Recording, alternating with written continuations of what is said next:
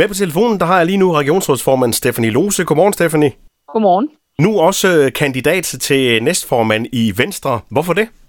Ja, Venstre skal jo have en ny næstformand, og jeg har øh, tænkt længe og lyttet til de opfordringer, jeg har fået, og så er jeg faktisk kommet frem til, at jeg tror, det kunne være en styrke for Venstre, at næstformandsposten rykker ud af Christiansborg, øh, og at det bliver en, der har en forankring i det regionale og kommunale bagland. Og det har jeg jo min hverdag af i Syddanmark, og det vil den blive ved med at være.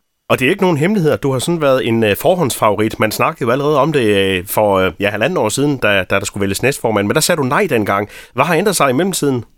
Ja, jeg tror, at alle kan se, at Venstre er i en træls situation lige nu, øh, hvor at vi øh, dels jo skal have en ny næstformand, og hvor der har været meget uro om vores parti, og derfor så har jeg det også lidt sådan, at når der er mange, der så opfordrer mig og siger, at de synes, at jeg vil være den rette til opgaven, så, øh, så skal man også øh, løse de opgaver, der ligger foran en.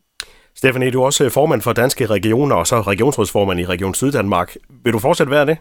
Ja, altså jeg bestemmer det jo ikke selv, men øh, jeg er virkelig, virkelig glad for at være regionsrådsformand i Syddanmark. Jeg synes, det er et kæmpe privilegie at få lov til at arbejde sammen med dygtige medarbejdere og løse en masse gode opgaver, der gør en forskel. Så jeg vil meget gerne blive, øh, men det er jo vælgerne, der bestemmer til november, når jeg stiller op til regionsrådsvalget, om jeg så også kan få lov til det. Og hvis du får lov til det, så kan det godt kombineres sammen med næstformand for Venstre også? Ja, det kan det. Øh, altså jeg tænker, hvis man kan være statsminister og formand for et parti, eller hvis man kan være næstformand for, for et parti og øh, være minister, så kan man nok også godt være regionsrådsformand og næstformand. Så det er jeg ret tryg ved. Nu har det jo været en øh, sådan lidt udskældt øh, næstformandspost, Inger Støjberg, øh, Christian Jensen. Nu skal du så gå efter den her post. Hvordan har du egentlig med, at alles øjne sådan hviler på, på Venstre i øjeblikket? Det er jeg selvfølgelig rigtig træt af. Øh, jeg vil hellere have, at det var for øh, alt det gode, øh, der foregik, og ikke fordi, at det er jo helt åbenlyst for, for alle, at Venstre har nogle problemer lige nu.